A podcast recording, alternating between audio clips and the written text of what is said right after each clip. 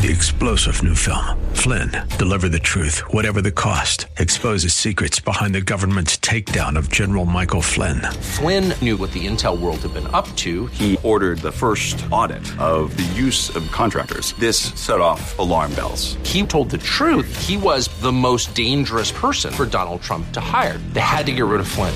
Flynn, deliver the truth, whatever the cost. Available now. Watch it today. Go to salemnow.com. Salemnow.com. Today, on Study Verse by Verse, Pastor Leighton Sheely is continuing in the book of James, talking specifically about wisdom. He's in the third chapter, and in the 17th verse, James writes, But the wisdom from above is first pure. That concept is found in the Old Testament in connection with the character of God, that God is always pure. His ways are pure. His word is pure. And a person who is marked by purity partakes of the character of God. You're listening to an outreach of Church of the Highlands in San Bruno, featuring the teaching of Pastor Leighton Sheely. If you'd like to follow along, uh, I encourage you to turn to the third chapter, down around the 13th verse. We're on the web at highlands.us. That's highlands.us.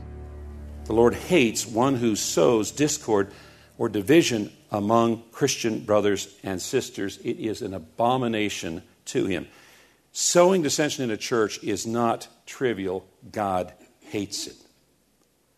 Selfish ambition is to the, the desire not to live for God, but to live for ourselves and our own agenda.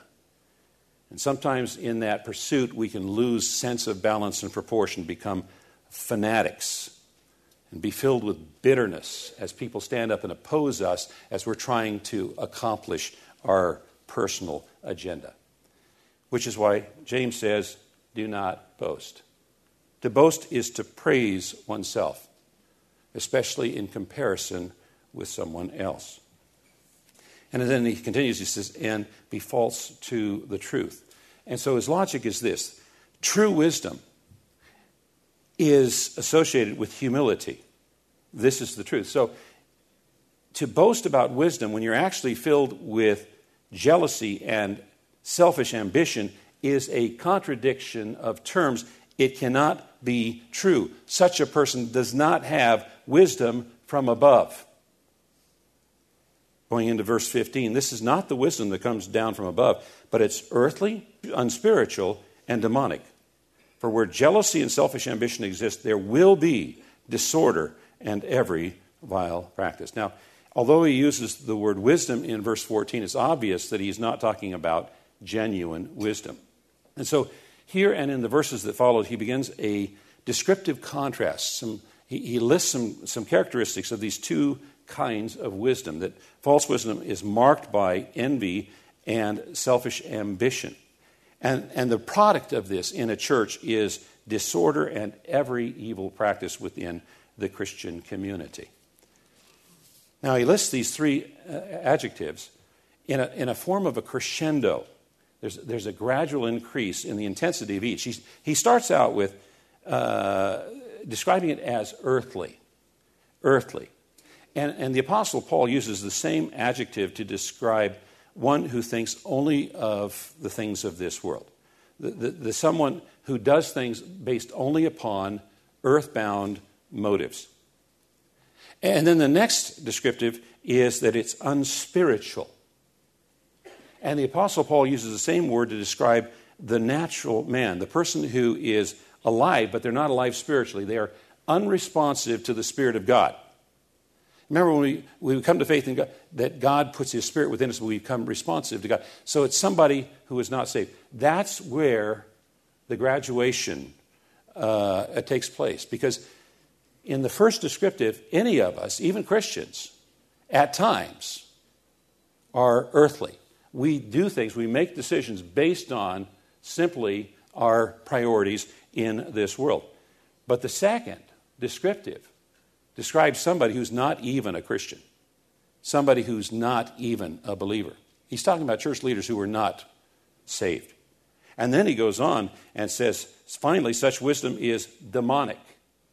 It's the opposite and in contrary to and in conflict with the divine. It can be thought of as either demon like or demon inspired. It's demonic in origin. It's not from God, it's from the devil. He says, For where jealousy and selfish ambition exist, there will be disorder and every vile practice. The wisdom from below is rooted in envy and selfish ambition. It, has, it, it, it, accomplishes nothing in contributing to the strength of the Christian church, but rather it only brings about disorder and every evil practice. The word translated disorder is the same word used in chapter 1 where it describes an unstable, double minded person. The word unstable. Now, in this case, the subject is not an individual, but the Christian community. So, what it's describing is a Christian community that's filled with confusion and disturbance, disarray, tumult, even rebellion and anarchy. There's chaos in the church. And it's also filled with every vile practice. That's, that's a broad definition. Anything that's ungodly is going on. Everything that's ungodly is going on. Verse 17 But the wisdom from above is first pure, then peaceable, gentle, open to reason, full of mercy and good fruits, impartial and sincere. And a harvest of righteousness is sown in peace by those who make peace. So previously, he's described a list of characteristics that describe ungodly leadership and wisdom that is from below, and now he's going to describe characteristics of godly leadership and wisdom from above. And these qualities are seen in the life of Christ. They are described in 1 Corinthians 13 uh, in the chapter that defines love. They are similar to Paul's list of the spiritual gifts. And we'll note that they're related to the Beatitudes from Jesus' Sermon on the Mount. And he says that, that godly leadership is first pure. The word there is hagnos. It comes from the same root as hagios, which is translated holy. And, and the word hagnos contains the idea of being free from contamination and defilement. The writer of Hebrews reminds us that without purity or sanctification, no one will see the Lord. First pure. That concept is found in the Old Testament in connection with the character of God, that God is always pure. His ways are pure. His word is pure. And a person who is marked by purity partakes of the character of God.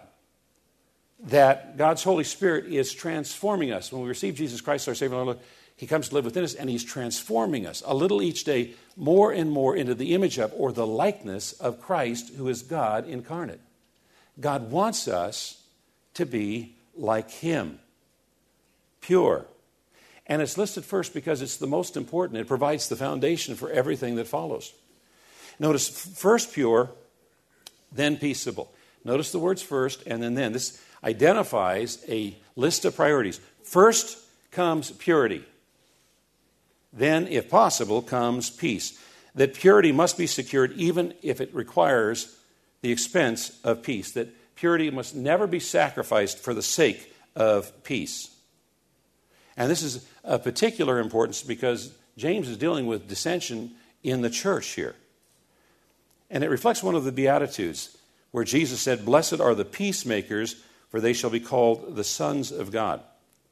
And so, truly godly leadership doesn't promote conflict because of their selfishness, but rather produces peace because of their humility.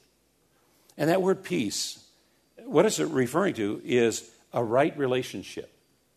A right relation. Peace comes when we have a right relationship between us and God. Peace comes when we have a right relationship with others. And true wisdom produces right relationship.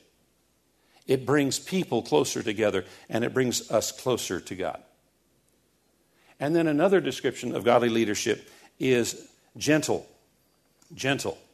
And a gentle person is very patient, enduring abuse, mistreatment, persecution, knowing that. Blessed are the gentle, for they shall inherit the earth. Another one of the Beatitudes of Christ Jesus. Uh, in 1 Timothy 3, uh, Paul, the apostle, used it to describe an ideal behavior of church uh, leaders. And the, and the person who is gentle knows when it's actually wrong to apply the letter of the law. He knows how to forgive when strict justice uh, is, a, is, is perfectly a right thing to do. But he knows how to make allowances. He knows how to temper justice with mercy. And he always remembers that there's greater things in life than just rules and regulations. And then godly leadership is described as being open to reason or reasonable. Now, that doesn't mean somebody, it doesn't describe somebody who's easily swayed, but it, it describes someone who is constantly thinking and observing and watching. And when they recognize the truth, they are teachable. They are teachable instead of argumentative. They are looking for the truth and ready to receive it when it, when it comes. And then they're described as being full of mercy. And again, we hear ringing in our ears one of the Beatitudes of Jesus Blessed are the merciful, for they shall receive mercy. Someone who is full of mercy is not only willing to forgive others who have done them wrong, but actually want to reach out and meet their needs even under such circumstances, um, like the Good Samaritan. In fact, for the Christian, it, it means that even that even for the person who has gotten themselves in trouble, that their trouble is the result of their own actions, that we still need to be merciful towards them.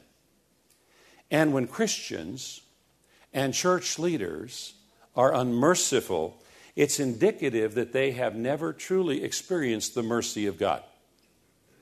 They have not experienced the mercy of God. Because when we experience the mercy of God, we just overflow with joy and mercy comes out of us. So if they have not experienced the mercy of God and claim a relationship with God, then that relationship with God they claim cannot be based on God's grace and mercy it must be based on some other criteria that they've imagined in their hearts and their minds.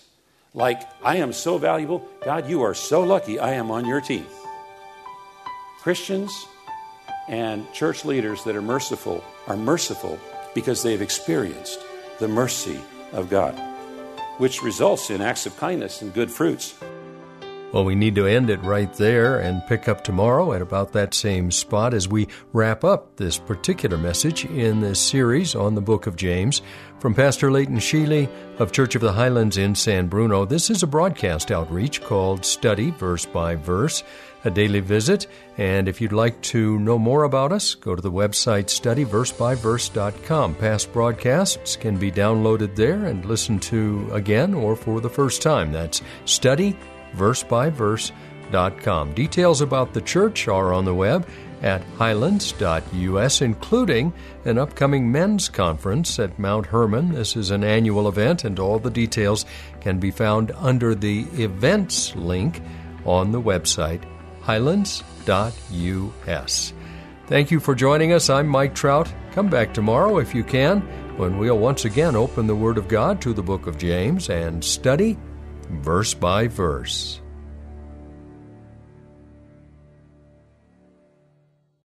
Three star general Michael J. Flynn, head of the Pentagon Intelligence Agency, knew all the government's dirty secrets. He was one of the most respected generals in the military. Flynn knew what the intel world had been up to, he understood its funding. He ordered the first audit of the use of contractors. This set off alarm bells.